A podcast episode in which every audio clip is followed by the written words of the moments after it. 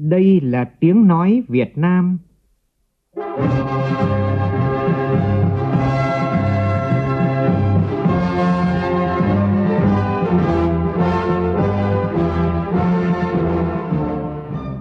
là tiếng nói Việt Nam, phát thanh từ Hà Nội, thủ đô nước Cộng hòa xã hội chủ nghĩa Việt Nam.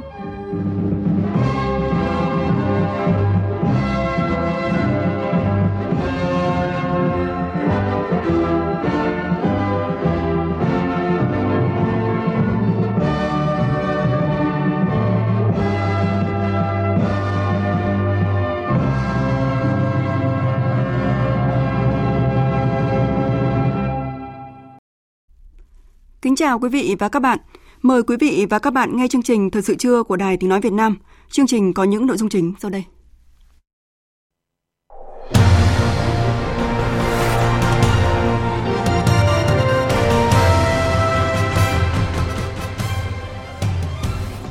Sáng nay, vaccine COVID-19 đầu tiên của Việt Nam, vaccine Nanocovax, bắt đầu thử nghiệm giai đoạn 2.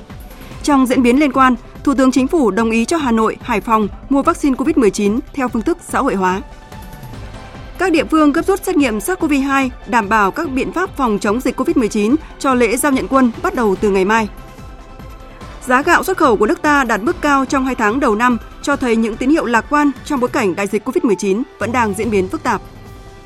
Trong phần tin thế giới, Tổng thống Mỹ Joe Biden bất ngờ tung đòn không kích đầu tiên tại Syria động thái nhằm trả đũa hàng loạt cuộc tấn công mới đây vào các cơ sở ngoại giao và quân sự Mỹ, khiến ít nhất hai người thiệt mạng. Cuộc chiến giành vaccine COVID-19 tiếp tục căng thẳng khi Chủ tịch Ủy ban châu Âu không cho phép các hãng dược phẩm tại châu lục này xuất khẩu vaccine ngừa COVID-19 ra bên ngoài khối nếu chưa hoàn tất các hợp đồng cung cấp vaccine cho các nước EU. Trong khi đó, lần đầu tiên virus SARS-CoV-2 đột biến đã được tìm thấy trong nước thải đô thị tại Italia.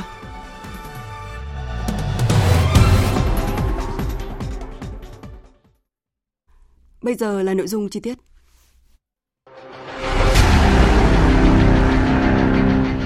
Đẩy lùi COVID-19, bảo vệ mình là bảo vệ cộng đồng.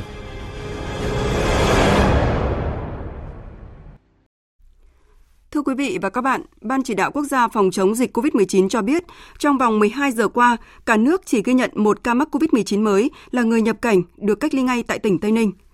Tính đến sáng nay, có 9 trong tổng số 13 tỉnh, thành phố đã qua 14 ngày không ghi nhận trường hợp mắc COVID-19 mới là Quảng Ninh, Gia Lai, Bắc Ninh, Hòa Bình, Bình Dương, Bắc Giang, Điện Biên, Hà Giang và Hưng Yên.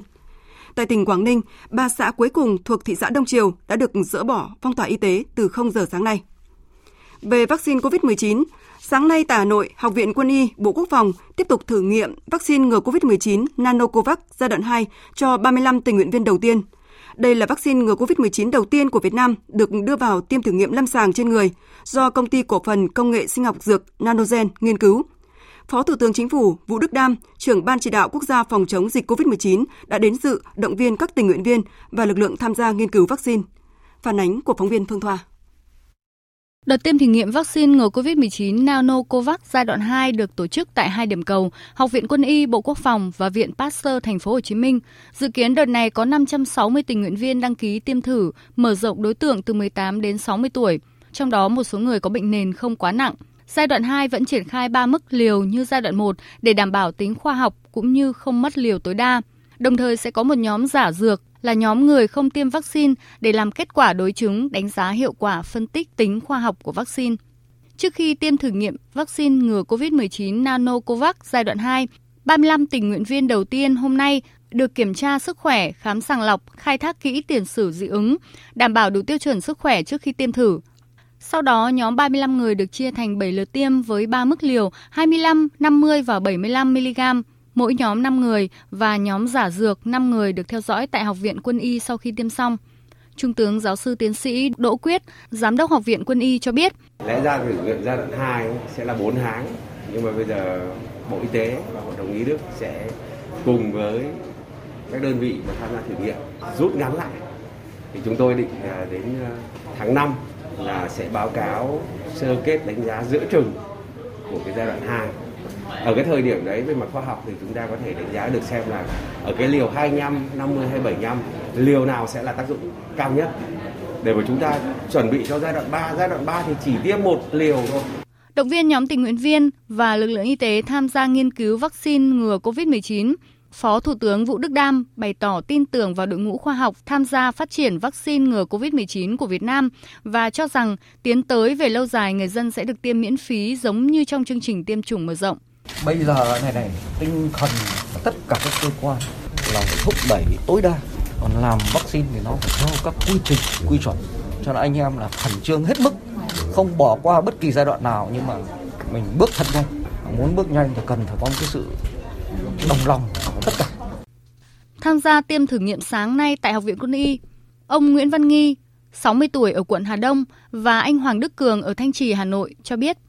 Tôi rất tin tưởng cho nên bây giờ tôi cũng còn lo lắng nữa. Vì à, qua nhiều kênh thông tin về cái kỹ thuật của Việt Nam ấy, niềm tin của của dân đối với à, khoa học của Việt Nam thì tập thể của Việt Nam. Cho nên là tôi để tình nguyện để là thử cái à, vaccine này. Gia đình ở nhà kể cả xung quanh cũng phổ họ vẫn đồng tình và đồng đồng viên tôi là còn đi nữa. Mình đã xác định là mình đăng ký thì mình cũng không có gì phải lo lắng cả một số những người tiêm đầu thì mình cảm thấy sức khỏe của ta rất bình thường và mới cả quá trình của viện khám sàng lọc rất kỹ càng nữa, thế nên là mình à, tin tưởng vaccine của Việt Nam quá trình khám của viện rất là kỹ càng, thử nghiệm vaccine đi từng bước một, thử nghiệm vaccine thì chúng ta rất cẩn thận và đi từng bước Việc tiêm thử nghiệm vaccine Nanocovax giai đoạn 2 cũng đồng thời được thực hiện trong sáng nay tại tỉnh Long An với sự tham gia của 38 tình nguyện viên. Tin của phóng viên Kim Dung. Có 56 tình nguyện viên đăng ký tiêm thử nghiệm vào sáng nay. Tuy nhiên, qua sàng lọc cận lâm sàng trước đó và xét nghiệm kiểm tra trước khi tiêm, chỉ 38 người được tiêm vaccine Nanocovax. Các tình nguyện viên được kiểm tra sức khỏe, đo nhiệt độ, khai báo thông tin, lấy mẫu dịch họng, mẫu máu, được giải thích các thông tin liên quan đến quá trình theo dõi, một tình nguyện viên chờ để tiêm thử nghiệm cho biết. Rất là phấn khởi tại vì mình được là một thành viên được chọn trong cái đợt thử nghiệm này. Đó là, là cái sự à, may mắn của mình, sức khỏe tốt, khám bệnh được đủ tiêu chuẩn để à, à tiêm vaccine thôi. với cái chủ trương của à, nhà nước và y tế thì mình cũng rất là à, là tin tưởng Ông Nguyễn Ngô Quang, Phó Cục trưởng Cục Khoa học Công nghệ Bộ Y tế cho biết, giai đoạn này được thiết kế mồ đôi, tức là có cả người được tiêm vaccine và người được tiêm giả dược, với mục đích có các chỉ số khoa học để so sánh giữa các nhóm, đánh giá tính khách quan và khoa học của nghiên cứu. Các nhóm đối tượng tham gia nghiên cứu và nghiên cứu viên cũng không biết được tiêm loại nào. Các tác dụng phụ xảy ra trong giai đoạn 1 đều nằm trong dự kiến.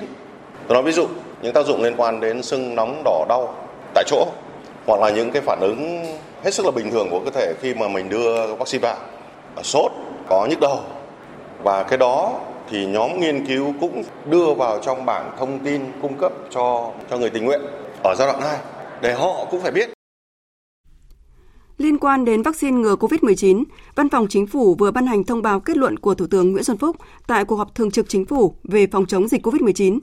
Đáng chú ý trong kết luận này là Thủ tướng Chính phủ đã đồng ý với đề xuất của một số địa phương như Hà Nội, Hải Phòng về việc mua vaccine ngừa COVID-19 theo phương thức xã hội hóa. Trong thông báo này, Thủ tướng Chính phủ giao Bộ Y tế chủ trì phối hợp với Văn phòng Chính phủ khẩn trương hoàn chỉnh trình Thủ tướng Chính phủ xem xét ban hành nghị quyết của Chính phủ về việc mua sử dụng vaccine COVID-19, làm đầu mối thực hiện việc mua, nhập khẩu, tiếp nhận viện trợ, tài trợ vaccine COVID-19, có phương án phù hợp, không để xảy ra ách tắc về thủ tục trong thực hiện việc này phối hợp với Bộ Ngoại giao, nhất là với các đại sứ quán Việt Nam ở nước ngoài trong việc tiếp cận nguồn cung vaccine. Bộ Y tế chịu trách nhiệm về việc mua, nhập khẩu, tiếp nhận, phân phối vaccine, bảo đảm kịp thời, minh bạch, chống tham nhũng và tiêu cực. Bộ Y tế nhanh chóng tổ chức tiêm vaccine trước hết cho các đối tượng ưu tiên theo nghị quyết của chính phủ, đồng thời tiếp tục ra soát, thúc đẩy đồng bộ các biện pháp phòng chống dịch, trong đó quán triệt tinh thần chủ động, tích cực, không chủ quan, thực hiện nghiêm các biện pháp phòng chống dịch, đặc biệt là tại Hải Dương, Hải Phòng và sớm xử lý dứt điểm các ổ dịch hiện có. Cũng trong thông báo này, Thủ tướng Chính phủ Nguyễn Xuân Phúc yêu cầu các bộ ngành và địa phương tiếp tục thực hiện mục tiêu kép vừa phòng chống dịch hiệu quả, vừa phát triển kinh tế xã hội. Thưa quý vị và các bạn, nhờ kiểm soát tốt dịch bệnh, 114 cán bộ y tế thực hiện nhiệm vụ tại các vùng có dịch COVID-19 đã trở về thành phố Pleiku, tỉnh Gia Lai, thực hiện cách ly theo quy định. Lễ đón đoàn đã diễn ra vào chiều qua. Phóng viên Nguyễn Thảo đưa tin. Đoàn cán bộ y tế tỉnh Gia Lai có 114 người, gồm các bác sĩ, điều dưỡng, kỹ thuật viên thuộc hệ dự phòng, hệ xét nghiệm, hệ điều trị ở các cơ sở y tế đã tình nguyện vào 4 địa phương vùng dịch COVID-19 của tỉnh từ 30 tháng 1 tới nay bà Nguyễn Thị Thanh Lịch, Phó Chủ tịch đã đón đoàn cán bộ ở ngã ba Hàm Rồng, xã Chư Hờ Đờ Rông, thành phố Pleiku, nơi giáp danh giữa huyện Chư Sê và thành phố Pleiku, gửi lời cảm ơn sâu sắc tới đoàn cán bộ. Ông Nguyễn Đình Tuấn, Phó Giám đốc Sở Y tế Gia Lai, trưởng đoàn cán bộ y tế cho biết, 114 cán bộ y tế sẽ thực hiện cách ly ở khách sạn Che Xanh, thành phố Pleiku 14 ngày theo quy định. Lực lượng cán bộ y tế về làm công tác truy vết, xét nghiệm, hỗ trợ, điều trị nhanh chóng à, khoanh vùng dập dịch có hiệu quả dịch cũng đã được à, khống chế nhưng mà vẫn còn diễn biến phức tạp đòi hỏi lực lượng cán bộ y tế vẫn phải à, nỗ lực hết sức để để làm sao khống chế hoàn toàn được dịch tại địa phương. Ủy ban Nhân dân tỉnh Gia Lai đã dỡ cách ly ở 4 huyện, thị xã có dịch. Sở Giao thông Vận tải có văn bản cho phép các phương tiện vận tải hành khách công cộng được hoạt động trở lại ở các địa phương này. Sở Giáo dục Đào tạo có văn bản cho học sinh, sinh viên các bậc học đi học trở lại từ đầu tháng 3. Lực lượng quân đội địa phương tiếp tục củng cố các cơ sở cách ly, chuẩn bị các điều kiện sẵn sàng tiếp nhận công dân khi có yêu cầu. Ngoài ra, Ủy ban Nhân dân tỉnh Gia Lai đã có hàng loạt các văn bản chỉ đạo các ngành địa phương thực hiện nhiệm vụ kép là nghiêm túc phòng chống dịch, đồng thời duy trì các hoạt động kinh tế xã hội trong tình hình mới, yêu cầu người dân tiếp tục thực hiện thông điệp 5K là khẩu trang, khử khuẩn, khoảng cách, không tụ tập và khai báo y tế. Sáng nay, Ủy ban dân thành phố Đà Nẵng tổ chức lễ kỷ niệm Ngày Thầy thuốc Việt Nam và trao tặng danh hiệu Thầy thuốc ưu tú lần thứ 13, trao giải thưởng Tỏa sáng Blue Trắng năm 2020. Tin của phóng viên Phương Cúc thường trú tại miền Trung. Tỏa sáng Blue Trắng là giải thưởng thường niên của thành phố Đà Nẵng, vinh danh những cán bộ nhân viên ngành y tế trực tiếp tham gia công tác khám điều trị chăm sóc sức khỏe nhân dân – 20 cá nhân y bác sĩ được tuyên dương lần này là những người tiêu biểu nhất vì có nhiều cống hiến hy sinh để giúp Đà Nẵng vượt qua dịch COVID-19. Năm 2020 là năm ngành y tế thành phố đối diện với nhiều khó khăn thách thức, nhất là khi dịch bệnh COVID-19 bùng phát đợt 2. Đà Nẵng trở thành tâm dịch của cả nước, nhưng với sự vào cuộc của cả hệ thống chính trị, sự chung tay nỗ lực của tập thể ngành y tế và toàn dân, đặc biệt nhờ tận dụng tối đa sức mạnh và vận dụng hiệu quả năm chiến lược kiểm soát dịch bệnh là chủ động ngăn chặn dịch bệnh xâm nhập, khẩn trương khoanh vùng, dập dịch, truy vết, cách ly thần tốc, chủ động giám sát, phát hiện thông qua xét nghiệm, tập trung kỹ thuật cao, điều trị hiệu quả. Đến cuối năm 2020, dịch bệnh đã được kiểm soát chặt chẽ tại Đà Nẵng. Ông Lê Trung Trinh, Chủ tịch Ủy ban nhân dân thành phố Đà Nẵng cho rằng, giải thưởng ngành cao quý này sẽ tạo động lực để nhân viên ngành y tế ngày càng yêu nghề, quý nghề, cống hiến vì sự nghiệp chăm sóc sức khỏe cộng đồng. Dịp này, thành phố Đà Nẵng có 28 cá nhân được nhà nước phong tặng danh hiệu thầy thuốc ưu tú và hai cá nhân bác sĩ được nhận bằng khen của Thủ tướng Chính phủ. Thưa quý vị và các bạn, xuất phát điểm về kinh tế thấp, giao thông khó khăn, nhưng thời gian qua, huyện nghèo Mường Khương, tỉnh Lào Cai đã có những bước tiến đáng kể về y tế, nhất là những chuyển biến trong nhận thức của đồng bào vùng cao đối với vấn đề chăm sóc sức khỏe. Nhân kỷ niệm 66 năm Ngày Thầy thuốc Việt Nam 27 tháng 2, phóng viên An Kiên, thường trú tại khu vực Tây Bắc, có bài viết về những chuyển biến mạnh mẽ về y tế cơ sở ở huyện nghèo Mường Khương, tỉnh Lào Cai. Vũ Tuấn Anh, Hoàng Sử Min ạ, Sùng Thị Yến Nhi, Cư Thị Chiểu. Bệnh viện Đa khoa huyện Mường Khương, tỉnh Lào Cai mỗi ngày đều đông đúc và tất bật ngay từ đầu giờ sáng. Điều đặc biệt, giữa trung tâm huyện nhưng bệnh nhân người Kinh lại là thiểu số, còn chủ yếu là đồng bào Mông, Nùng, Giao, Giấy đến từ khắp các xã xa gần. Mặc dù vậy, bệnh viện luôn được điều tiết ngăn nắp và quy củ. Đội ngũ y bác sĩ hết sức nhiệt tình và hầu như ai cũng ít nhiều đều có thể giao tiếp với người bản địa, như bác sĩ Pờ Thị Lan ở bộ phận siêu âm là một ví dụ.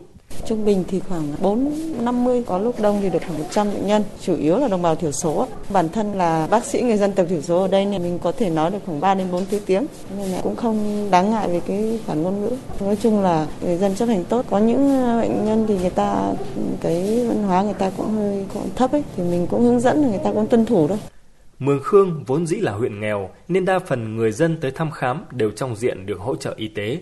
Thẻ bảo hiểm lúc này là giấy tờ tùy thân quan trọng nhất. Khi được hỏi, những người tới viện cơ bản đều hài lòng với dịch vụ y tế địa phương. Bây giờ thì sạch sẽ, đàng hoàng, an khoáng lắm rồi. Bác sĩ cũng chăm sóc tốt. Từ khi nhà nước có cái thẻ bảo hiểm y tế cho người dân thì chỉ biết bệnh viện thôi, còn không như ngày xưa là cũng mái các thứ. Còn khám tư thì hầu như là cũng rất ít. Có bệnh thì chắc chắn là đến bệnh viện chữa. Bảo bác sĩ khám cho không biết chữa thì mình cứ điểm chỉ thôi. Đối với một cơ sở y tế, Để được người dân tin tưởng, trước hết năng lực chuyên môn phải vững vàng. Với Bệnh viện Đa khoa huyện Mường Khương, bước ngoặt lớn nhất là vào năm 2016 khi tham gia đề án trở thành vệ tinh của Bệnh viện Đại học Y Hà Nội, sau đó tiếp tục thụ hưởng loạt dự án của Bộ Y tế, của Bệnh viện Nhi Trung ương và mới đây nhất là đề án khám chữa bệnh từ xa Telehealth. Theo bác sĩ Phạm Hồng Việt, Giám đốc Bệnh viện Đa khoa huyện Mường Khương, may mắn lọt vào danh sách những chương trình thí điểm của Trung ương là cú hích giúp bệnh viện chuyển hóa từ lượng sang chất. Trong 5 năm qua, bệnh viện đã củng cố được hệ thống gồm 20 bác sĩ chuyên khoa 1-2, triển khai mới được 145 dịch vụ kỹ thuật, làm chủ nhiều ca bệnh khó.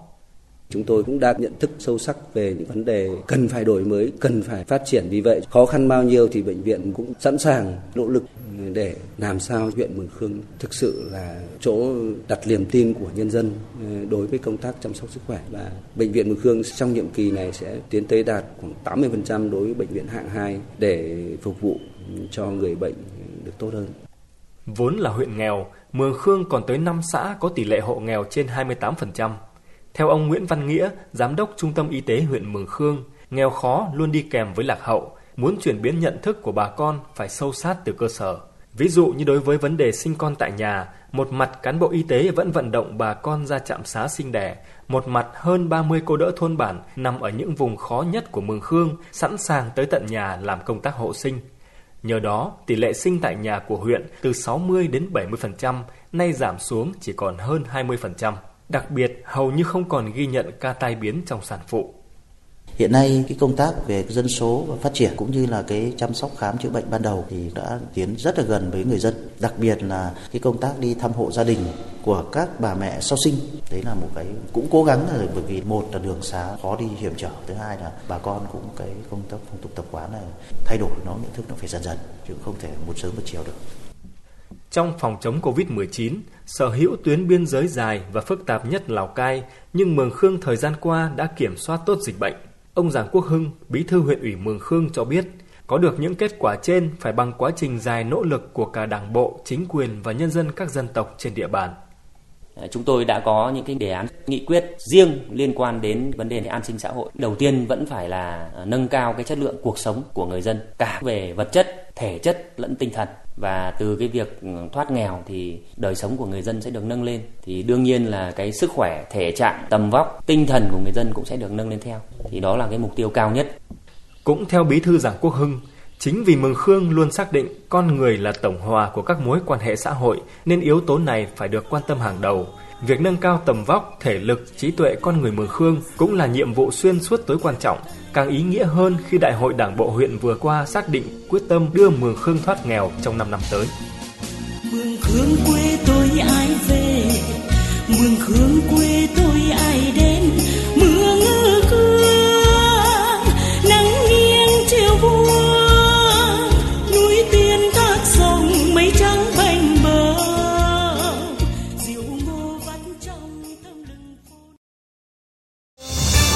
Thời sự VOV nhanh, tin cậy, hấp dẫn. Mời quý vị và các bạn nghe tiếp chương trình Thời sự trưa của Đài Tiếng Nói Việt Nam. Thực hiện hướng dẫn quy trình hiệp thương giới thiệu người ứng cử đại biểu Quốc hội khóa 15 và đại biểu Hội đồng Nhân dân các cấp nhiệm kỳ 2021-2026. Sáng nay tại Hà Nội, Ủy ban Trung ương Mặt trận Tổ quốc Việt Nam tổ chức hội nghị hướng dẫn quy trình thủ tục giới thiệu người ứng cử đại biểu Quốc hội khóa 15 của các cơ quan trung ương. Phóng viên Lại Hoa đưa tin. Theo hướng dẫn quy trình thủ tục giới thiệu người ứng cử đại biểu Quốc hội khóa 15 của các cơ quan trung ương được thực hiện theo 3 bước. Bước 1 là họp ban lãnh đạo cơ quan tổ chức đơn vị để dự kiến về người giới thiệu ứng cử đại biểu Quốc hội, người dự họp thảo luận về dự kiến giới thiệu người của cơ quan tổ chức đơn vị mình ứng cử đại biểu Quốc hội để lấy ý kiến nhận xét của hội nghị cử tri, cơ quan, đơn vị, tổ chức. Bước 2 đó là tổ chức hội nghị lấy ý kiến của cử tri tại cơ quan tổ chức đơn vị đối với người được dự kiến giới thiệu ứng cử đại biểu Quốc hội. Việc tổ chức hội nghị nơi công tác hoặc nơi làm việc để lấy ý kiến đối với người ứng cử đại biểu Quốc hội được tổ chức ở nơi người ứng cử đang công tác và làm việc. Trường hợp người ứng cử có nhiều nơi công tác hoặc làm việc thì tổ chức lấy ý kiến của cử tri nơi người đó công tác hoặc làm việc thường xuyên. Người đang công tác tại cơ quan Quốc hội, các cơ quan thuộc Ủy ban Thường vụ Quốc hội, Văn phòng Quốc hội thì lấy ý kiến cử tri nơi công tác do Văn phòng Quốc hội tổ chức – về số lượng cử tri tham dự hội nghị nơi công tác hoặc nơi làm việc để lấy ý kiến về người ứng cử đại biểu Quốc hội. Những nơi có dưới 100 cử tri thì tổ chức hội nghị toàn thể cử tri, nhưng phải đảm bảo số lượng cử tri tham dự hội nghị đạt ít nhất 2 phần 3 tổng số cử tri triệu tập. Nơi có từ 100 cử tri trở lên thì có thể tổ chức hội nghị toàn thể hoặc hội nghị đại diện cử tri và phải đảm bảo ít nhất là 70 cử tri tham dự hội nghị. Bước 3 là hội nghị ban lãnh đạo mở rộng các cơ quan tổ chức đơn vị để thảo luận giới thiệu người ứng cử đại biểu Quốc hội. Tại hội nghị này, những người dự hội nghị thảo luận bằng sự tán thành của mình đối với từng người được giới thiệu ứng cử bằng hình thức giơ tay hoặc bỏ phiếu kín do hội nghị quyết định. Phó Chủ tịch Tổng thư ký Ủy ban Trung ương Mặt trận Tổ quốc Việt Nam Hầu A Lành cho biết. Từ nay đến hết ngày 14 tháng 3 thì sẽ là các hội nghị, ờ, các cơ quan đơn vị ờ, giới thiệu người ờ, tham gia ứng cử. Thế và các đại biểu không phải là ở các cơ quan đơn vị mà tự ứng cử thì sẽ tiến hành làm hồ sơ và nộp hồ sơ đến các ủy ban bầu cử. Trên cơ sở kết quả các hội nghị đến ngày 14 tháng 3 kết thúc, thì mặt trận tổ quốc các địa phương và trung ương sẽ tiến hành tổ chức hội nghị hiệp thương lần hai. Đây là một cái khối lượng công việc hết sức là lớn, nhưng mà hết sức là quan trọng để lựa chọn được danh sách sơ bộ các đại biểu quốc hội và hội đồng nhân dân các cấp làm cơ sở quan trọng cho các bước tiếp theo. Theo quy định của luật bầu cử Quốc hội và Hội đồng Nhân dân, hồ sơ của người ứng cử phải nộp chậm nhất là 70 ngày trước ngày bầu cử 23 tháng 5 năm 2021, tức là vào ngày 14 tháng 3 năm 2021. Từ hồ sơ tiếp nhận, ngày 18 tháng 3 năm 2021, Đoàn Chủ tịch Ủy ban Trung ương Mặt trận Tổ quốc Việt Nam sẽ tổ chức hội nghị hiệp thương lần thứ hai để thỏa thuận lập danh sách sơ bộ những người ứng cử đại biểu Quốc hội khóa 15. Cộng tác viên Linh Giang đưa tin, tỉnh Hải Dương đang tăng cường công tác chuẩn bị phân bổ cơ cấu thành phần số lượng người ứng cử đại biểu Quốc hội khóa 15 và đại biểu Hội đồng Nhân dân các cấp nhiệm kỳ 2021-2026. Do ảnh hưởng bởi dịch COVID-19, hầu hết hội nghị hiệp thương của tỉnh Hải Dương được tổ chức trực tiếp nhưng đảm bảo nguyên tắc giãn cách xã hội và thực hiện nghiêm các quy định về phòng chống dịch. Riêng tại xã Nam Tân, huyện Nam Sách, tổ chức hiệp thương bằng hình thức phát phiếu lấy ý kiến đến các thành phần đại biểu hiệp thương – Ông Nguyễn Đình Xiển, Phó Chủ tịch Ủy ban Mặt trận Tổ quốc Việt Nam tỉnh Hải Dương cho biết. Năm nay Hải Dương thì triển khai công tác mục trong bối cảnh rất đặc thù. Toàn tỉnh Hải Dương hiện nay đang thực hiện chỉ thị 16 của Thủ tướng Chính phủ. Đây là một khó khăn rất lớn đối công tác bầu cử. Chúng tôi xác định cái khó khăn này cần có những cái giải pháp cụ thể để như vậy là vượt qua trong cái đợt này. Vào sáng nay, Ủy ban nhân dân thành phố Hồ Chí Minh tổ chức hội nghị gặp gỡ đối thoại giữa Chủ tịch Ủy ban nhân dân thành phố với Chủ tịch 312 phường xã thị trấn đây là hoạt động hàng năm được thành phố Hồ Chí Minh tổ chức nhằm lắng nghe, giải quyết, tháo gỡ các khó khăn, vướng mắc trong quá trình chỉ đạo, tổ chức thực hiện nhiệm vụ phát triển kinh tế xã hội tại địa phương, đưa chính quyền cơ sở tiếp tục gần dân hơn để các chủ trương chính sách đi vào thực tiễn cuộc sống. Tin của phóng viên Hà Khánh thường trú tại thành phố Hồ Chí Minh. Thành phố Hồ Chí Minh xác định chủ đề năm 2021 là năm xây dựng chính quyền đô thị và cải thiện môi trường đầu tư với mục tiêu tổng quát là tiếp tục thực hiện mục tiêu kép đã đề ra, tập trung kiểm soát tốt lây nhiễm COVID-19 là nhiệm vụ ưu tiên hàng đầu – để hoàn thành tốt các nhiệm vụ, ông Nguyễn Thành Phong lưu ý về các giải pháp để làm tốt khâu tổ chức thực hiện nghị quyết 131 của Quốc hội về tổ chức chính quyền đô thị tại thành phố và nghị quyết số 1111 của Ủy ban Thường vụ Quốc hội về sắp xếp các đơn vị hành chính cấp huyện, cấp xã và thành lập thành phố Thủ Đức thuộc thành phố Hồ Chí Minh. Tôi đề nghị các đồng chí đi thẳng vào các giải pháp để mà khắc phục cái tình trạng thiếu đồng bộ trong khâu vận hành các quyết sách của thành phố trên nóng dưới lạnh, trên quyết liệt dưới thờ ơ, làm sao để cho các khó khăn vướng mắt của người dân, doanh nghiệp phải được tháo gỡ kịp thời, từ thành phố đến cơ sở phải làm tốt hơn nữa. Việc hỗ trợ cho người dân, doanh nghiệp theo đúng chủ đề năm. Tại hội nghị, đã có nhiều lượt chủ tịch Ủy ban Nhân dân các phường, xã, thị trấn phát biểu về các vấn đề trong hoạt động điều hành như xử lý vi phạm trật tự xây dựng, vi phạm trật tự lòng lề đường, công tác phối hợp giữa phường với các cấp cao hơn, giữa các phường, xã với nhau. Đại diện một số xã phường đề nghị thành phố cần có cơ chế hỗ trợ về vấn đề kinh phí, đào tạo năng lực các lực lượng thực thi nhiệm vụ, bổ sung thêm lực lượng công chức, viên chức làm việc. Nhiều địa phương đang gấp rút hoàn thành các khâu cuối cùng làm xét nghiệm SARS-CoV-2, đảm bảo các biện pháp phòng chống dịch COVID-19 cho lễ giao nhận quân bắt đầu từ ngày mai. Đến thời điểm này, tỉnh Quảng Ngãi đã hoàn tất công tác chuẩn bị cho ngày hội giao quân. Được quan tâm về mọi mặt, các thanh niên trúng tuyển, phấn khởi, sẵn sàng lên đường thực hiện nghĩa vụ quân sự. Phóng viên Vinh Thông, thường trú tại miền Trung, thông tin. Những ngày qua tại các địa phương, đại diện Hội đồng Nghĩa vụ quân sự, các hội đoàn thể thăm hỏi tặng quà, nắm bắt tâm tư nguyện vọng của thanh niên trúng tuyển. Gia đình của các thanh niên luôn động viên và tạo điều kiện tốt nhất để con em mình lên đường nhập ngũ. Ông Nguyễn Văn Thành, cha của thanh niên Nguyễn Văn Thương ở xã Hành Nhân, huyện Nghĩa Hành, hài lòng khi con trai lên đường nhập ngũ trong đợt này. Con cũng tới tuổi nghĩa vụ quân sự thì cũng chấp hành mệnh lệnh của nhà nước, mình ờ, động viên con mình có tư tưởng nó thoải mái hơn để đây ờ, hoàn thành ờ, nhiệm vụ. Năm nay tỉnh Quảng Ngãi được giao chỉ tiêu tuyển chọn hơn 2.600 thanh niên nhập ngũ. Chất lượng công tác tuyển quân năm nay cao hơn các năm trước. 457 thanh niên có trình độ cao đẳng đại học, gần 1.200 thanh niên tốt nghiệp trung học phổ thông. Nhiều thanh niên viết đơn tình nguyện xin nhập ngũ. Hội đồng Nghĩa vụ quân sự tỉnh chỉ đạo các địa phương rà soát công dân trong độ tuổi nhập ngũ để điều khám và khám bổ sung theo quy định. Đại tá Võ Văn Bá, chỉ huy trưởng Bộ Chỉ huy quân sự tỉnh Quảng Ngãi cho biết, trước diễn biến phức tạp của dịch COVID-19, năm nay Hội đồng Nghĩa vụ quân sự các cấp tổ chức lễ giao nhận quân nhanh gọn, thực hiện các biện pháp phòng chống dịch, đảm bảo an toàn với phương châm chia tay tại nhà, tiễn đưa tại xã, thực hiện giao quân tại huyện. Ngay cả cái địa điểm mà tổ chức lễ giao nhận quân thì Bộ Chỉ huy cũng tham mưu cho Hội đồng ủy vụ tỉnh chỉ đạo các đơn vị là tổ chức gọn trong khuôn viên điều kiện cho phép, không mở rộng Đối với ờ, các cái vùng biển thì ờ, đặc thù là ngư dân đi làm ăn xa. Trong cái ờ, dịp mà người ta về thì cái này thì mình cũng động viên tuyên truyền cố gắng là về thực hiện cái nghĩa vụ. Chuyển sang một số thông tin kinh tế. Vào lúc 1 giờ 42 phút sáng nay, Ban Quản lý Dự án các công trình điện miền Trung thuộc Tổng Công ty Truyền tải điện quốc gia phối hợp với các đơn vị liên quan đóng điện máy biến áp của trạm biến áp 220 kV Mường Tè và công trình đường dây 220 kV Mường Tè Lai Châu.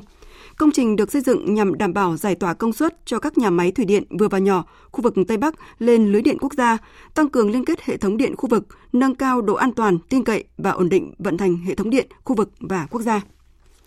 Thưa quý vị và các bạn, theo số liệu từ Tổng cục Hải quan, Việt Nam đã xuất khẩu trên 600.000 tấn gạo các loại trong 2 tháng đầu năm. Kim ngạch đạt hơn 336 triệu đô la Mỹ, giảm khoảng 34% về khối lượng và 22% về kim ngạch. Tuy nhiên, xuất khẩu gạo từ đầu năm đến nay lại tăng về giá, đạt trung bình 551 đô la Mỹ một tấn. Theo nhiều doanh nghiệp xuất khẩu gạo, điều này cho thấy những tín hiệu lạc quan về xuất khẩu gạo trong năm nay trong bối cảnh đại dịch COVID-19 vẫn đang diễn biến hết sức phức tạp cơ hội nào cho thị trường xuất khẩu gạo trong năm nay? Về vấn đề này, phóng viên Nguyên Long phỏng vấn ông Trần Quốc Toàn, Phó Cục trưởng Cục xuất nhập khẩu Bộ Công Thương. Mời quý vị và các bạn cùng nghe. Thưa ông, có thể thấy là mặt hàng gạo xuất khẩu của chúng ta thì liên tục được giá trong thời gian gần đây và đặc biệt là trong nửa cuối năm 2020 cũng như là hai tháng đầu năm nay. À, các doanh nghiệp thì cho rằng đó là do nhiều nước đã tăng dự trữ gạo do những cái lo ngại từ tác động của đại dịch Covid-19. Vậy Bộ Công Thương nhìn nhận như thế nào về vấn đề này ạ? Theo cái dự báo của Bộ Nông nghiệp của Hoa Kỳ thì trong 2021 này thì cái nhu cầu dự trữ và sử dụng gạo sẽ tăng 1% so với 2020.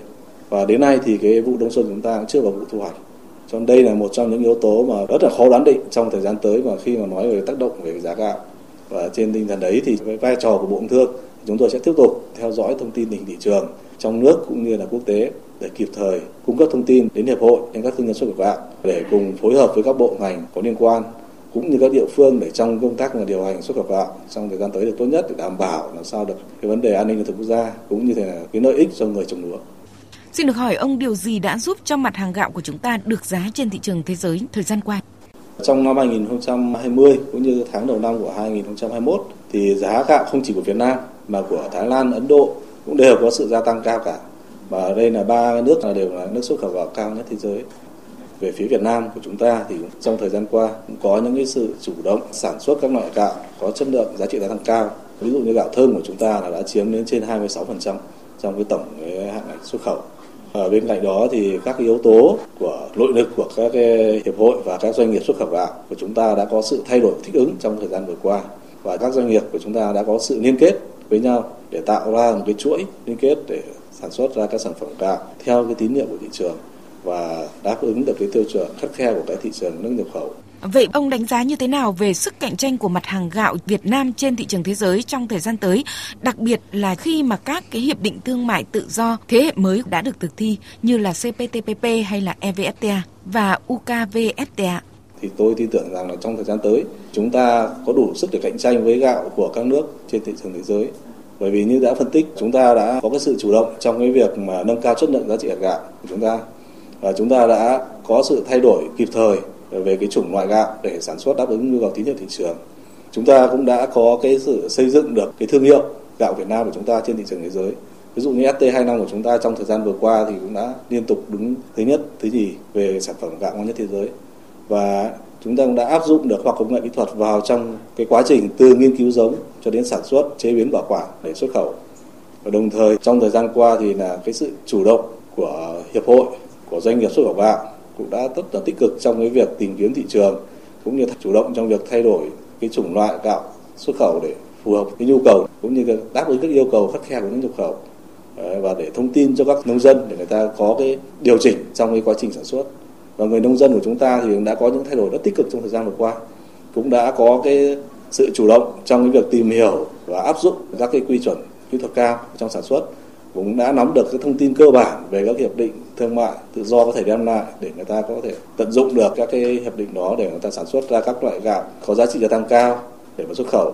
Và bên cạnh đó thì trong thời gian vừa qua thì chúng ta đã và đang tận dụng rất tốt các cái hiệp định thương mại tự do đem lại cho chúng ta và đây là những cái bước tiền đề để cho các cái sản phẩm gạo chúng ta có chỗ đứng vào trong các thị trường thế giới. Vâng, xin trân trọng cảm ơn ông về cuộc trao đổi.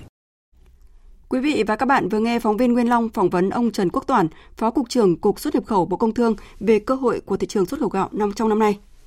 Trong lĩnh vực thuế, Cục Thuế Thành phố Hồ Chí Minh vừa gửi tranh án Tòa án nhân dân Thành phố Hồ Chí Minh đề nghị hủy bỏ quyết định áp dụng biện pháp khẩn cấp tạm thời liên quan đến việc Cục Thuế Thành phố Hồ Chí Minh truy thu gần 400 tỷ đồng của công ty cổ phần phát triển nhà Thủ Đức, gọi tắt là Thủ Đức House. Văn bản được phát đi ngay sau khi Tổng cục Thuế gửi văn bản báo động toàn ngành, trong đó yêu cầu đích danh 4 cục thuế báo cáo gấp về hoạt động của một số doanh nghiệp có hành vi chiếm đoạt tiền thuế giá trị gia tăng, buôn lậu, trong đó có nêu tên công ty cổ phần phát triển nhà Thủ Đức. Tại văn bản gửi tranh án Tòa án nhân dân thành phố Hồ Chí Minh, Cục Thuế thành phố Hồ Chí Minh dẫn văn bản của Tổng cục Thuế, trong đó nêu thông tin từ năm 2017 đến 2019, Thủ Đức House lập 501 tờ khai xuất khẩu linh kiện điện tử xuất xứ từ Trung Quốc và Malaysia với trị giá gần 5.286 tỷ đồng, đã nhận tiền hoàn thuế gần 261 tỷ đồng. Tuy nhiên, theo kết quả xác minh và thông tin thu được từ các chi cục thuế, phần lớn doanh nghiệp bán hàng cho hai doanh nghiệp này đều không có tại địa chỉ đăng ký, thường xuyên thay đổi thông tin về địa chỉ trụ sở chính, thông tin về chủ doanh nghiệp, người đại diện pháp luật. Theo kết quả xác minh tại Hồng Kông, ba lô hàng của Thủ Đức House không được nhập khẩu vào Hồng Kông, còn xác minh tại hai công ty nhập khẩu ở Campuchia thì không có dữ không có dữ liệu nhập khẩu. Kết quả phá án, Cục Cảnh sát C03 đã bắt 20 đối tượng, thu giữ 200 con dấu của các tổ chức trong và ngoài nước.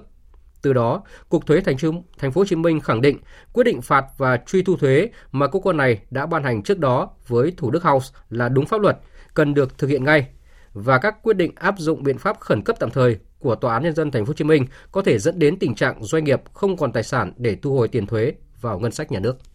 Tiếp theo là một số thông tin về thời tiết.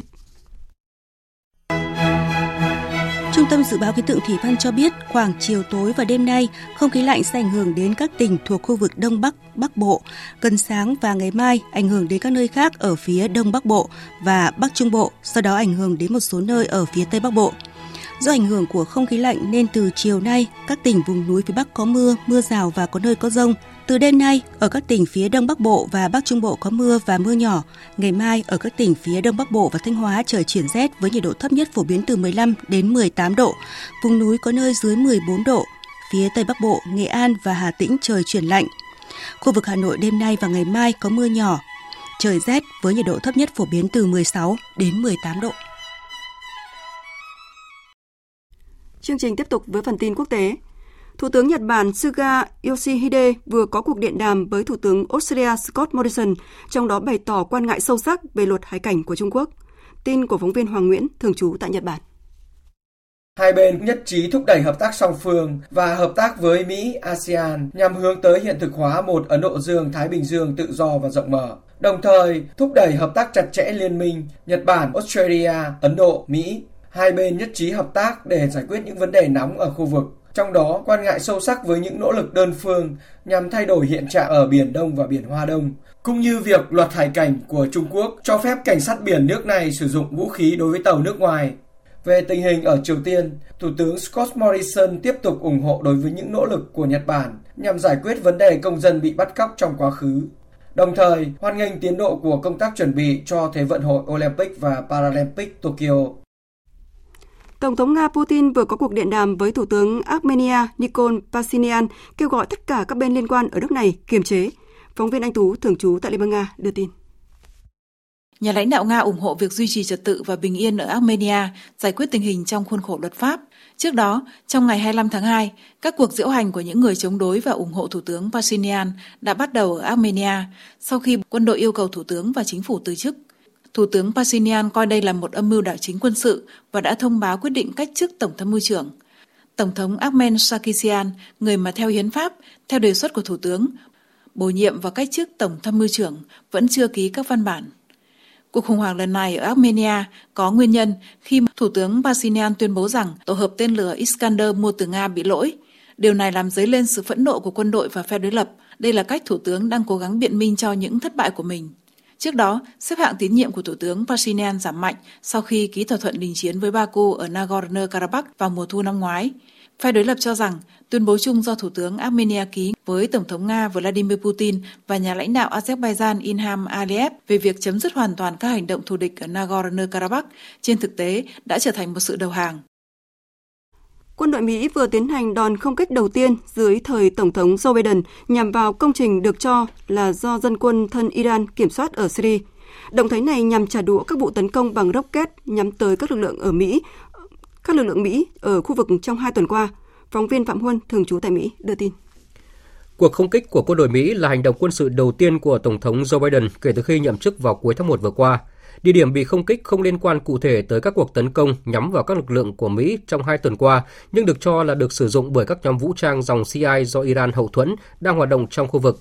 Mục tiêu bị không kích cũng được cho là một phần của chiến dịch buôn lậu vũ khí của các nhóm dân quân. Cuộc không kích được quân đội Mỹ tiến hành nhằm răn đe và giảm nguy cơ các cuộc tấn công trong tương lai nhắm tới lực lượng của Mỹ. Về những căng thẳng trong cuộc chiến vaccine, Chủ tịch Ủy ban châu Âu bà Ursula von der Leyen vừa tuyên bố sẽ không cho phép các hãng dược phẩm tại châu Âu xuất khẩu vaccine ngừa COVID-19 ra bên ngoài khối nếu chưa hoàn tất các hợp đồng cung cấp vaccine cho các nước EU. Phóng viên Quang Dũng theo dõi khu vực Tây Âu đưa tin. Tại cuộc họp trực tuyến với lãnh đạo 27 nước thành viên Liên minh châu Âu, bà Ursula von der Leyen cam kết sẽ sử dụng cơ chế cấm xuất khẩu để ngăn cản các công ty dược phẩm xuất khẩu vaccine ngừa COVID-19 được sản xuất tại châu Âu. Cơ chế này được cho là đặc biệt nhằm vào công ty dược phẩm AstraZeneca, vốn đang bị Liên minh châu chỉ trích là chậm trễ và giao hàng không đúng hợp đồng đã cam kết với Liên minh châu Âu. Liên minh châu đang đứng trước sức ép lớn về việc phải đẩy nhanh chiến dịch tiêm vaccine tại các nước thành viên khi mới chỉ có khoảng 8% dân số và 6,4% số người trưởng thành được tiêm vaccine ngừa COVID-19, ít hơn nhiều con số 27% của Anh. Nguyên nhân của sự chậm trễ này được cho là vì thiếu nguồn cung từ các hãng dược phẩm. Các lãnh đạo Liên minh châu cũng tiếp tục duy trì các hạn chế di chuyển và kiểm soát biên giới, đẩy mạnh nghiên cứu các biến thể virus và cam kết cung cấp tài chính cho sáng kiến chia sẻ vaccine của Tổ chức Y tế Thế giới. Một thông tin đáng lo ngại về nguồn lây nhiễm bệnh COVID-19 đó là lần đầu tiên virus SARS-CoV-2 đã được tìm thấy trong nước thải tại đô thị tại Italia. Qua xét nghiệm các mẫu nước thải các thành phố Perugia, Umbria ở miền trung Italia, các nhà khoa học tìm thấy biến thể của virus SARS-CoV-2 đã được phát hiện trước đó ở Anh và Brazil. Nước thải của các thành phố khác chứa các biến thể được phát hiện ở Tây Ban Nha. Quá trình sàng lọc lâm sàng đối với các virus biến thể cũng phát hiện tình trạng nước thải chưa được xử lý bị thải ra môi trường ở nhiều đô thị của Italia. Kết quả nghiên cứu mới này một lần nữa cho thấy là tầm quan trọng của việc giám sát nước thải để ngăn chặn loại virus đột biến nguy hiểm này.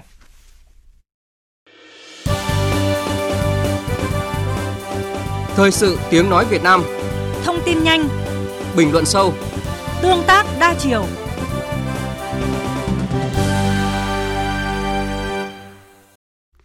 Thưa quý vị và các bạn, sau cuộc bầu cử Quốc hội và Hội đồng Nhân dân cấp tỉnh, thành phố vào hôm 21 tháng 2 vừa qua, dự kiến đến cuối tuần này, danh sách những người trúng cử sẽ được Ủy ban Bầu cử Quốc gia Lào công bố.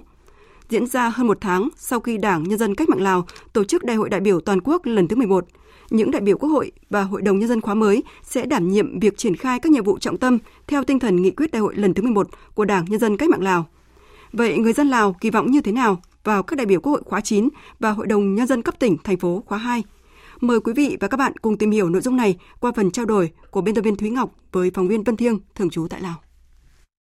Cuộc bầu cử Quốc hội và Hội đồng Nhân dân cấp tỉnh, thành phố được Lào tổ chức trong cùng một ngày và điểm đáng lưu ý là Lào không tổ chức Hội đồng Nhân dân cấp huyện và cấp xã. Việc tổ chức Hội đồng Nhân dân cấp tỉnh cũng mới được thực hiện đến khóa thứ hai, trong khi Quốc hội đã được tổ chức đến khóa 9. Trong cuộc bầu cử lần này, hơn 4 triệu cử tri Lào đã bỏ phiếu để lựa chọn 164 người trong số 224 ứng cử viên làm đại biểu Quốc hội khóa 9 và 492 người trong số 789 ứng cử viên làm đại biểu Hội đồng Nhân dân cấp tỉnh, thành phố khóa 2. So với khóa 8, số đại biểu Quốc hội khóa mới của Lào tăng thêm 15 người. So với các khóa trước, năm nay, số ứng cử viên trẻ và trung niên tăng hơn nhiều so với những ứng cử viên từ 61 tuổi trở lên. Trong số 224 ứng cử viên đại biểu Quốc hội có 33 người dưới 46 tuổi và gần một nửa từ 46 đến 55 tuổi. Hầu hết ứng cử viên năm nay lần đầu tiên tham gia ứng cử, chỉ có 43 đại biểu Quốc hội khóa 8 tham gia ứng cử lại trong năm nay.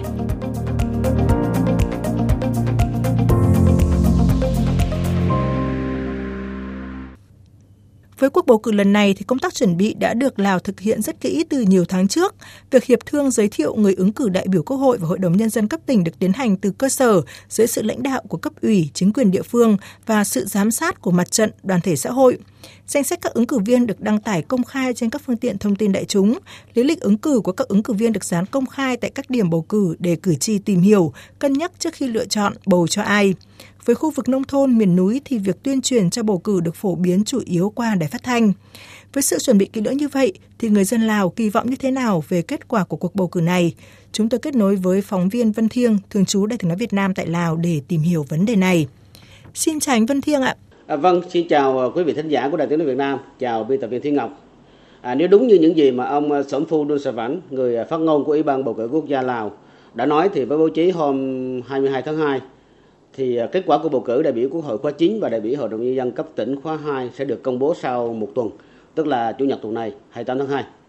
À, tuy nhiên thì à, ông cũng nói là thời gian có thể kéo dài thêm vì luật bầu cử của Lào không quy định cứng nhắc về vấn đề này. À, và cũng theo ông thì dù kết quả bầu cử được công bố vào ngày nào thì vẫn phải đảm bảo đó là kết quả chính xác nhất, phản ánh đúng nguyện vọng của cử tri về người đại diện của mình ở cơ quan quyền lực cao nhất của nhà nước. Theo chúng tôi thì à, cuộc bầu cử lần này đã được Lào chuẩn bị kỹ từ nhiều tháng trước. Có thể thấy điều đấy à, trong chuyến công tác một tuần ở các tỉnh Bắc Lào thì nói thật là tôi đã nghe được rất nhiều buổi phát thanh tuyên truyền về bầu cử và giới thiệu tiểu sử các ứng cử viên vào à, buổi sáng sớm và buổi chiều tối qua hệ thống đài à, phát thanh cơ sở ở các địa phương. Rồi à, à, quan sát một cái số cái điểm tổ chức bầu cử à, ven đường à, được trang trí cờ khẩu hiệu và dán các cái bản lý lịch công khai của các ứng cử viên thì thấy rằng người dân cũng đã đến xem và đến tìm hiểu về tiểu sử các ứng cử viên à, điều mà họ luôn luôn quan tâm trước khi quyết định là sẽ bầu cho ai vào à, quốc hội cũng như là hội đồng nhân dân của địa phương. Vậy Quốc hội và Hội đồng Nhân dân khóa mới tại Lào sẽ có nhiệm vụ trọng tâm gì để thực hiện các quyết sách đã được đưa ra tại Đại hội đại biểu toàn quốc lần thứ 11 của Đảng trước đó? Như chúng ta đã biết thì nhiệm kỳ của Đại hội Đảng Nhân dân Cách mạng Lào thì cũng đồng thời À, là nhiệm kỳ của Quốc hội. À, với vai trò là đảng cầm quyền duy nhất thì Đại hội Đảng Nhân dân Cách mạng Lào quyết định rất nhiều vấn đề quan trọng đối với sự định hướng phát triển của đất nước. À, trong đó có vấn đề về nhân sự lãnh đạo chủ chốt của nhà nước, trung ương và chính quyền các địa phương sau đại hội đại biểu toàn quốc lần thứ 11 của Đảng Nhân dân Cách mạng Lào vừa rồi và đại hội đảng bộ các tỉnh thành thì nhiều cán bộ chủ chốt không còn tham gia vào cái ban lãnh đạo của đảng trong khi một số gương mặt mới thì đã xuất hiện và được dự đoán là sẽ sẽ là những cái ứng cử viên sáng giá cho các vị trí lãnh đạo chủ chốt trong bộ máy lãnh đạo của đất nước. À, cuộc bầu cử quốc hội và hội đồng dân tỉnh lần này là một cái bước đi pháp lý cần thiết để kiện toàn bộ máy lãnh đạo các cơ quan lập pháp, hành pháp từ trung ương đến địa phương à, những người sẽ thay mặt cho nhân dân à, đảm nhiệm vai trò lãnh đạo chỉ đạo thực hiện các cái nhiệm vụ trọng tâm phát triển đất nước theo tinh thần của nghị quyết đại hội lần thứ 11 của Đảng Nhân dân Cách mạng Lào trước đó đã đề ra. Đó là tiếp tục nâng cao chất lượng hoạt động lập pháp và thực hiện cái vai trò giám sát của cơ quan dân cử, hoàn thiện hệ thống pháp luật, tạo hành lang pháp lý đủ vững chắc và thông thoáng nhằm tăng cường hiệu lực, hiệu quả của bộ máy nhà nước tạo điều kiện thuận lợi cho chính phủ và chính quyền các địa phương triển khai các cái giải pháp cụ thể nhằm à, duy trì tốc độ tăng trưởng kinh tế ổn định, à, có chất lượng và bền vững trong nhiệm kỳ 5 năm 2021-2025. À, trong điều kiện những tác động tiêu cực từ đại dịch Covid-19 thì Lào phấn đấu đạt mức tăng trưởng kinh tế bình quân là 4% một năm. Với tổng giá trị GDP cả nhiệm kỳ đạt được là hơn 100 tỷ đô la Mỹ và thu nhập bình quân đầu người dự kiến là đạt gần 2.890 đô la Mỹ vào năm 2025. Vậy theo quan sát của anh, người dân Lào đặt kỳ vọng như thế nào vào tương lai phát triển của đất nước sau hai sự kiện lớn vừa qua? Với đội ngũ cán bộ lãnh đạo có tính kế thừa và bổ sung các nhân tố mới có trình độ, năng lực, phẩm chất đạo đức trong sáng, trung thành với lợi ích của đất nước, nhân dân và cam kết không tham nhũng vừa được bầu chọn sau đại hội. Thì nhiều người trong số đó lại được giới thiệu ứng cử vào Quốc hội và Hội đồng nhân dân cấp tỉnh lần này. À, sẽ trở thành những cán bộ lãnh đạo chủ chốt của Quốc hội, của chính phủ. Thì nhân dân Lào có quyền tin tưởng kỳ vọng một cái sự thay đổi mang tính đột phá về cơ chế huy động nguồn lực trong và ngoài nước. À, phát huy tinh thần sáng tạo năng động của mọi thành phần kinh tế tăng cường thu hút đầu tư nước ngoài khai thác một cách hiệu quả để tiềm năng đất đai lao động công nghệ phục vụ cho sự phát triển của đất nước sớm đưa đất nước thoát khỏi nhóm các nước chậm phát triển đòi hỏi sự nỗ lực rất lớn của đội ngũ cán bộ lãnh đạo chủ chốt của đảng nhà nước vào à, tài năng trí tuệ sự lắng nghe tinh thần cống hiến của các đại biểu quốc hội khóa 9 và đại biểu Hội đồng Nhân dân tỉnh khóa 2 mà cử tri đã gửi gắm tất cả tâm tư, nguyện vọng vào lá phiếu của mình để bầu ra. Cảm ơn anh Vân Thiêng đã chia sẻ với chúng tôi những thông tin vừa rồi. Thưa quý vị và các bạn, như anh Vân Thiêng vừa chia sẻ thì dù đạt được nhiều thành tựu trên các lĩnh vực chính trị, kinh tế, xã hội, an ninh quốc phòng trong 5 năm qua, nhưng Lào vẫn đang đối mặt với một số khó khăn về kinh tế, trong đó có vấn đề nợ công. Bởi vậy, đội ngũ cán bộ lãnh đạo chủ chốt được bầu chọn trong hai sự kiện quan trọng là Đại hội đại biểu toàn quốc lần thứ 11 của Đảng Nhân dân Cách mạng Lào và bầu cử Quốc hội, Hội đồng Nhân dân cấp tỉnh, thành phố được kỳ vọng sẽ triển khai thành công những quyết sách lớn để Lào tiếp tục phát triển mạnh mẽ hơn nữa trong nhiệm kỳ 5 năm tới. Quý vị và các bạn đang nghe chương trình Thật sự trưa của Đài Tiếng Nói Việt Nam. Chương trình tiếp tục với trang tin đầu tư tài chính và chuyên mục thể thao. Trang tin đầu tư tài chính. Thưa quý vị và các bạn, giá vàng sáng nay tiếp tục đà giảm. Trong nước, giá vàng SJC các thương hiệu niêm yết phổ biến mua vào ở mức 55 triệu 90 nghìn đồng một lượng và bán ra 56 triệu 300 nghìn đồng một lượng. Công ty Bảo Tín Minh Châu niêm yết giá vàng dòng Thăng Long mua vào ở mức 53 triệu 810 nghìn đồng một lượng và bán ra 54 triệu 460 nghìn đồng một lượng. Ngân hàng Nhà nước công bố tỷ giá trung tâm của đồng Việt Nam với đô la Mỹ hôm nay ở mức 23.130 đồng. Tại đa số các ngân hàng thương mại như Vietcombank niêm yết tỷ giá mua vào ở mức 22.920 đồng và bán ra là 23.100 đồng một đô la. Ông Nguyễn Văn Huấn, Chủ tịch Hội đồng Quản trị Tổng Công ty Xây dựng số 1, Công ty Cổ phần Mã chứng khoán CC1 vừa đăng ký mua 12,1 triệu cổ phiếu CC1 để đầu tư. Giao dịch dự kiến thực hiện theo phương thức thỏa thuận và khớp lệnh từ ngày 26 tháng 2 đến ngày 24 tháng 3 năm 2021. Trên thị trường chứng khoán, kết thúc phiên giao dịch, VN Index đạt 1.158,15 điểm, HNX Index đạt 251,56 điểm. Đầu tư tài chính biến cơ hội thành hiện thực. Đầu tư tài chính biến cơ hội thành hiện thực. Thưa quý vị và các bạn, theo báo cáo mới nhất từ số liệu thống kê thị trường của Hội môi giới bất động sản Việt Nam, thị trường bất động sản sẽ tiếp tục chịu khó khăn kép từ những tác động tiêu cực từ dịch bệnh. Sự phân hóa của thị trường diễn ra mạnh mẽ, trong đó một số phân khúc gặp khó khăn buộc phải tái cơ cấu. Tuy vậy, trong nguy có cơ vẫn có những điểm sáng ở góc độ đầu tư bất động sản đối với các phân khúc như nhà ở đô thị và bất động sản công nghiệp. Vậy các nhà đầu tư cần lưu ý gì và đâu là yếu tố quan trọng để đưa ra quyết định đầu tư? Phóng viên Hà Nho phỏng vấn ông Nguyễn Văn Đính, Tổng thư ký Hội môi giới bất động sản Việt Nam về nội dung này. Mời quý vị và các bạn cùng nghe. Thưa ông, nói tới thị trường bất động sản, ông có cái phân tích như thế nào về xu hướng của thị trường? Hội môi giới bất động sản Việt Nam thì chúng tôi đánh giá các cái con số từ nguồn cung lẫn ờ, lực cầu đều ờ, có cái sự sụt giảm khá mạnh.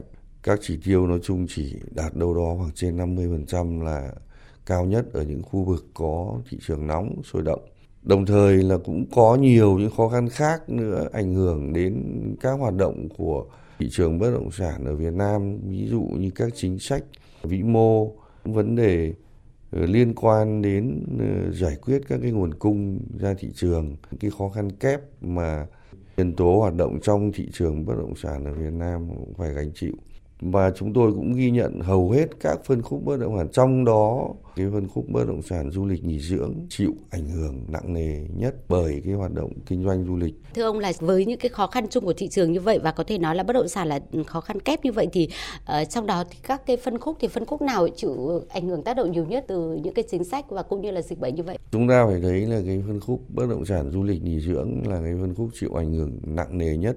Cái phân khúc thứ hai cũng bị thiệt hại nặng nề là cái phân khúc uh, bất động sản thương mại. Phân khúc văn phòng cũng uh, có những cái sự ảnh hưởng, tuy nhiên không nghiêm trọng. Nhưng trong chúng ta lại có một cái điểm sáng là cái phân khúc bất động sản công nghiệp cho thấy một cái ờ, sự khởi sắc cũng rất là sôi động bởi cái dòng dịch chuyển từ thế giới đang tìm vào Việt Nam một thị trường tiềm năng hấp dẫn và có nhiều dư địa tốt. Ờ, do vậy đây cũng lại là một cái phân khúc có điểm sáng duy nhất ở thị trường bất động sản Việt Nam. Ờ, ngoài ra thì các cái dòng sản phẩm về nhà ở, căn hộ, về đất nền thì cũng vẫn được các nhà đầu tư quan tâm. Mặc dù lực cầu có giảm do kinh tế suy yếu nhưng cái lực đầu tư thì lại tốt thể hiện ở các cái con số giao dịch ờ, đặc biệt là thị trường thành phố Hồ Chí Minh, thị trường ờ, miền Đông Nam Bộ có những cái mức tăng trưởng. Vâng ạ, xin cảm ơn ông.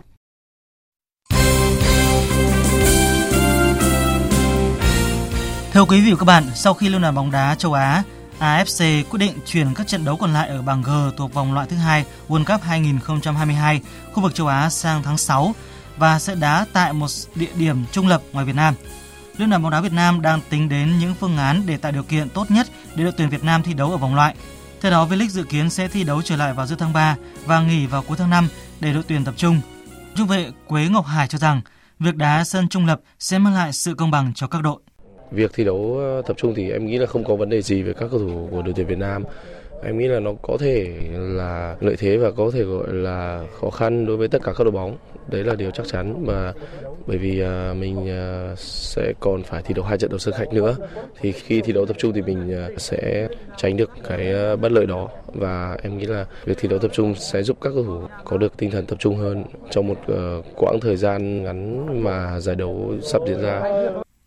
Câu lạc bộ Thành phố Hồ Chí Minh vừa chính thức ra mắt ngoại binh người Brazil Junior Barros, người được xem là đối tác của Lý Nguyễn trên hàng công tại V-League 2021.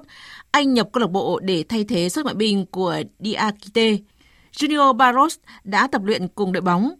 Có Junior Barros, huấn luyện viên Paul King sẽ xây dựng hàng tấn công đậm chất Brazil với bộ ba đến từ xứ sở Samba, Joao Paulo, Junior Barros và Darinho. Còn trong giai đoạn 2 của V-League 2021, câu lạc bộ Tân Binh Bình Định sẽ đăng ký bổ sung cầu thủ nhập tịch Đinh Hoàng Mắc. Cầu thủ này đã trải qua quá trình thử việc để gia nhập ở đội bóng đất võ. Anh được Bình Định ký hợp đồng sau khi huấn luyện viên trưởng Nguyễn Đức Thắng kiểm tra khả năng chuyên môn. Đinh Hoàng Mắc là người Nigeria nhập quốc tịch Việt Nam từ năm 2009. Tiền đạo này từng thi đấu cho nhiều đội bóng ở Việt Nam, lần gần nhất là trong màu áo câu lạc bộ Bình Dương năm 2019. Trước Đinh Hoàng Mắc Bình Định đăng ký 3 suất ngoại binh ở giai đoạn 1 là Rimario Gordon, Albion Keon và Henderio Androdo. Hôm qua, Hội đồng Thể thao Người Khuyết tật Đông Nam Á đã tổ chức hội nghị trực tuyến nhằm triển khai công tác chuẩn bị cho ASEAN Paragames 11 tổ chức tại Việt Nam vào cuối năm nay. Theo đó, ASEAN Paragames 11 dự kiến tổ chức từ ngày 17 đến ngày 23 tháng 12 với 11 môn thi đấu gồm điền kinh, bơi, cử tạ, cầu lông, cờ vua, bắn cung, quần vợt xe lăn, boxia, judo, bóng bàn, bóng lăn, người khiếm thị. Tuy nhiên, các thành viên cũng góp ý bổ sung tổ chức một số môn như bóng rổ xe lăn, bowling. Dạng sáng nay 26 tháng 2, kết thúc loạt trận lượt về vòng 1-16 Europa League. Trong ba đại diện của bóng đá Anh thì Manchester United, Arsenal giành vé đi tiếp, còn Leicester City bị loại. Trong cuộc đọ sức giữa Manchester United và Real Sociedad trên sân Old Trafford, đội khách được hưởng penalty ở phút thứ 13 nhưng đội trưởng Mikel Oyarzabal đá hỏng. Ở phút thứ 63, Toàn GB đưa được bóng vào lưới của Real Sociedad nhưng bàn thắng không được công nhận. Trung cuộc, Man United giành chiến thắng 4-0 sau hai lượt trận và đặt vé vào vòng 1-8. Huấn luyện viên Solskjaer nói sau trận đấu. We played against a very good team and why they got a penalty early. Chúng tôi đã đấu với một đội mạnh và các bạn thấy đấy, họ đã sớm được hưởng penalty. May mắn thay là Mikel Oyarzabal đã bỏ lỡ. Tất nhiên, chúng tôi đã chơi hơi chậm trong khoảng 10 đến 15 phút đầu tiên. Tuy nhiên, tôi cho rằng chúng tôi đã làm được nhiều việc tốt trong hiệp 1. Hiệp 2, chúng tôi chơi tấn công không tốt, nhưng đã phòng ngự chắc và không để họ tiếp cận khung thành của Dean Henderson. Tôi cho rằng trận này chúng tôi đã không tốt như trận trước, trận mà chúng tôi đã thắng 4-0. Còn ở trận đấu diễn ra trên sân Korai Skakis ở Hy Lạp, Arsenal nhọc nhằn vượt qua Benfica 3-2 trong cuộc rượt đuổi tỷ số kịch tính. Trong chiến thắng của Arsenal có cú đúp của Aubameyang, cú đúp của Aubameyang mang về chiến thắng chung cuộc 4-3 cho Arsenal sau hai lượt trận và giúp pháo thủ giành vé vào vòng 1-8. Trong khi đó, một đại diện khác của bóng đá Anh là Leicester City đã nhận thất bại 0-2 khi tiếp Slavia Praha trên sân nhà King Power. Kết quả này khiến Leicester City bị loại bởi ở lượt đi họ đã bị đại diện bóng đá Cộng hòa Séc cầm hòa 0-0. Cùng giành vé đi tiếp sau loạt đấu này còn có AC Milan, Napoli, Roma và Ajax. Dự báo thời tiết Phía Tây Bắc Bộ chiều nắng, đêm có mưa rào vài nơi, riêng khu vực Lào Cai, Yên Bái, Hòa Bình đêm có mưa, mưa rào rải rác và có nơi có rông, gió nhẹ, đêm trời rét. Nhiệt độ từ 16 đến 30 độ, có nơi dưới 16 độ. Khu vực Đông Bắc Bộ chiều có mưa vài nơi, riêng vùng núi có mưa mưa rào và có nơi có rông, đêm có mưa, gió nhẹ. Từ đêm nay có gió Đông Bắc cấp 2, cấp 3, vùng ven biển cấp 3, đêm trời rét, nhiệt độ từ 16 đến 27 độ, vùng núi có nơi dưới 16 độ. Các tỉnh từ Thanh Hóa đến Thừa Thiên Huế chiều nắng, đêm có mưa vài nơi, riêng khu vực phía Bắc có mưa, mưa nhỏ rải rác, gió nhẹ, đêm trời lạnh, nhiệt độ từ 18 đến 28 độ. Các tỉnh ven biển từ Đà Nẵng đến Bình Thuận chiều nắng, đêm không mưa, gió đông cấp 2, cấp 3, đêm trời lạnh, nhiệt độ từ 20 đến 31 độ. Khu vực Tây Nguyên, chiều nắng, đêm không mưa, gió nhẹ, sáng sớm và đêm trời rét, nhiệt độ từ 16 đến 33 độ. Khu vực Nam Bộ, chiều nắng, đêm không mưa, gió nhẹ, nhiệt độ từ 21 đến 33 độ. Khu vực Hà Nội chiều có mưa vài nơi, đêm có mưa, gió nhẹ. Từ đêm nay, gió đông bắc cấp 2, cấp 3, đêm trời rét, nhiệt độ từ 16 đến 29 độ. Dự báo thời tiết biển, Vùng biển Bắc Vịnh Bắc Bộ, khu vực Bắc Biển Đông có mưa vài nơi, từ đêm nay có mưa rào rải rác và có nơi có rông. Tầm nhìn xa trên 10 km giảm xuống từ 4 đến 10 km trong mưa. Gió đông cấp 3, cấp 4, từ đêm gió chuyển hướng Đông Bắc mạnh cấp 6, giật cấp 7, biển động. Vùng biển Nam Vịnh Bắc Bộ có mưa vài nơi, tầm nhìn xa trên 10 km, gió đông đến đông nam cấp 3, cấp 4. Vùng biển từ Quảng Trị đến Quảng Ngãi có mưa vài nơi, tầm nhìn xa trên 10 km, gió đông nam cấp 3, cấp 4. Vùng biển từ Bình Định đến Ninh Thuận không mưa, tầm nhìn xa trên 10 km, gió đông bắc đến đông cấp 3, cấp 4. Vùng biển từ Bình Thuận đến Cà Mau có mưa vài nơi, tầm nhìn xa trên 10 km, gió đông bắc cấp 3, cấp 4. Vùng biển từ Cà Mau đến Kiên Giang, khu vực Vịnh Thái Lan không mưa, tầm nhìn xa trên 10 km, gió nhẹ. Khu vực giữa Biển Đông có mưa rào vài nơi, tầm nhìn xa trên 10 km, gió Đông Bắc đến Đông cấp 3, cấp 4, ngày mai chuyển gió Đông Bắc cấp 4, cấp 5. Khu vực Nam Biển Đông, khu vực quần đảo Trường Sa thuộc tỉnh Khánh Hòa có mưa rào và rông vài nơi, tầm nhìn xa trên 10 km, gió nhẹ. Khu vực quần đảo Hoàng Sa thuộc thành phố Đà Nẵng có mưa vài nơi, tầm nhìn xa trên 10 km, gió đông cấp 3, cấp 4. Ngày mai có gió đông đến đông bắc cấp 4, cấp 5. Những thông tin thời tiết vừa rồi đã kết thúc chương trình Thời sự trưa của Đài Tiếng Nói Việt Nam. Chương trình do các biên tập viên Minh Châu, Hải quân, Thu Hòa và Nguyễn Cường thực hiện với sự tham gia của kỹ thuật viên Đoàn Thanh, chịu trách nhiệm nội dung Hoàng Trung Dũng. Cảm ơn quý vị và các bạn đã quan tâm lắng nghe.